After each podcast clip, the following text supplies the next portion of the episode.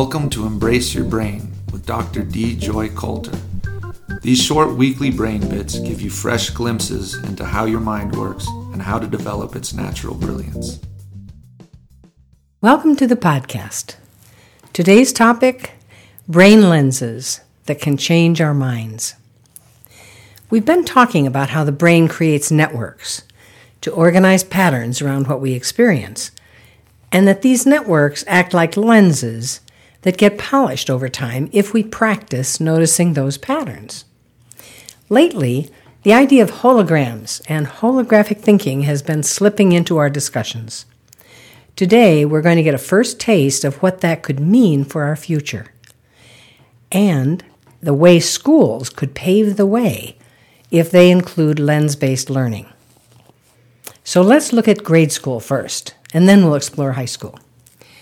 What kinds of lenses are encouraged in the primary grades, and what kinds of practices help them get polished? It doesn't matter what the curriculum is, what kind of school it is, or the teaching style, they're all going to insist on polishing one particular lens the reading lens. Literacy is the key focus of primary schools around the world. But how and when this reading lens finally starts working is still a bit of a mystery. You'd think after several hundred years we'd have it figured out. But the fact is, we haven't, because not all students are alike. For some, reading comes in a flash. It's as if they almost remember how to read. The lens polishes quickly and easily, they may even come to kindergarten reading. For others, the very idea that marks on paper are a code and that this code could turn into sound and language seems completely foreign.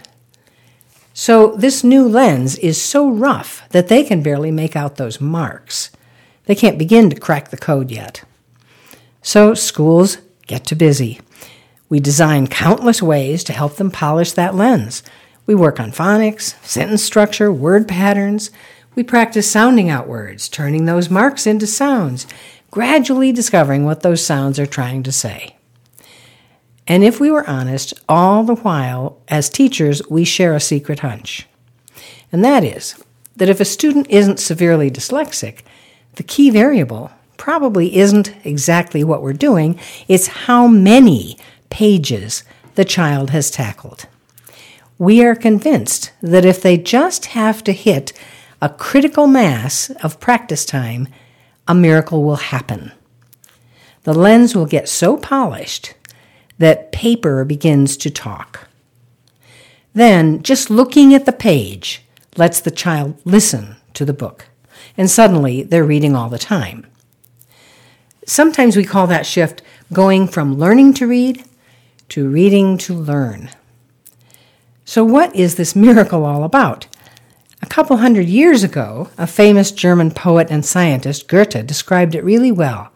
He said, Every new object, clearly seen, opens up a new organ of perception in us.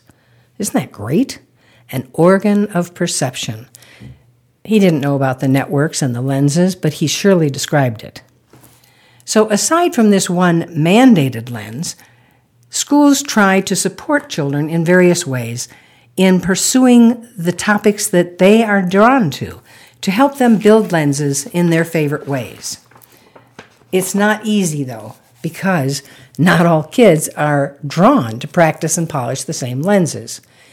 It's hard to sustain a multi focus classroom and support each child's quest, but some people try it. However, the new lenses can also get refined if a new learner gets to teach what they've learned.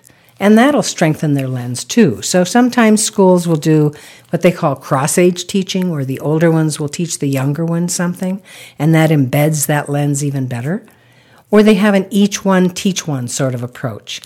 Cooperative learning is another, where team members help each other. And every school, it seems like, has at least one gifted teacher who can create a deeply cooperative community every year within their classroom. They do it by honoring every member. Everyone counts, everyone's cared for, and everyone is listened to. As we will see in the coming podcasts, this is holographic thinking in action. If you're enjoying these podcasts, I hope you'll share them with friends. And please visit us at embraceyourbrain.com to check out some really great resources.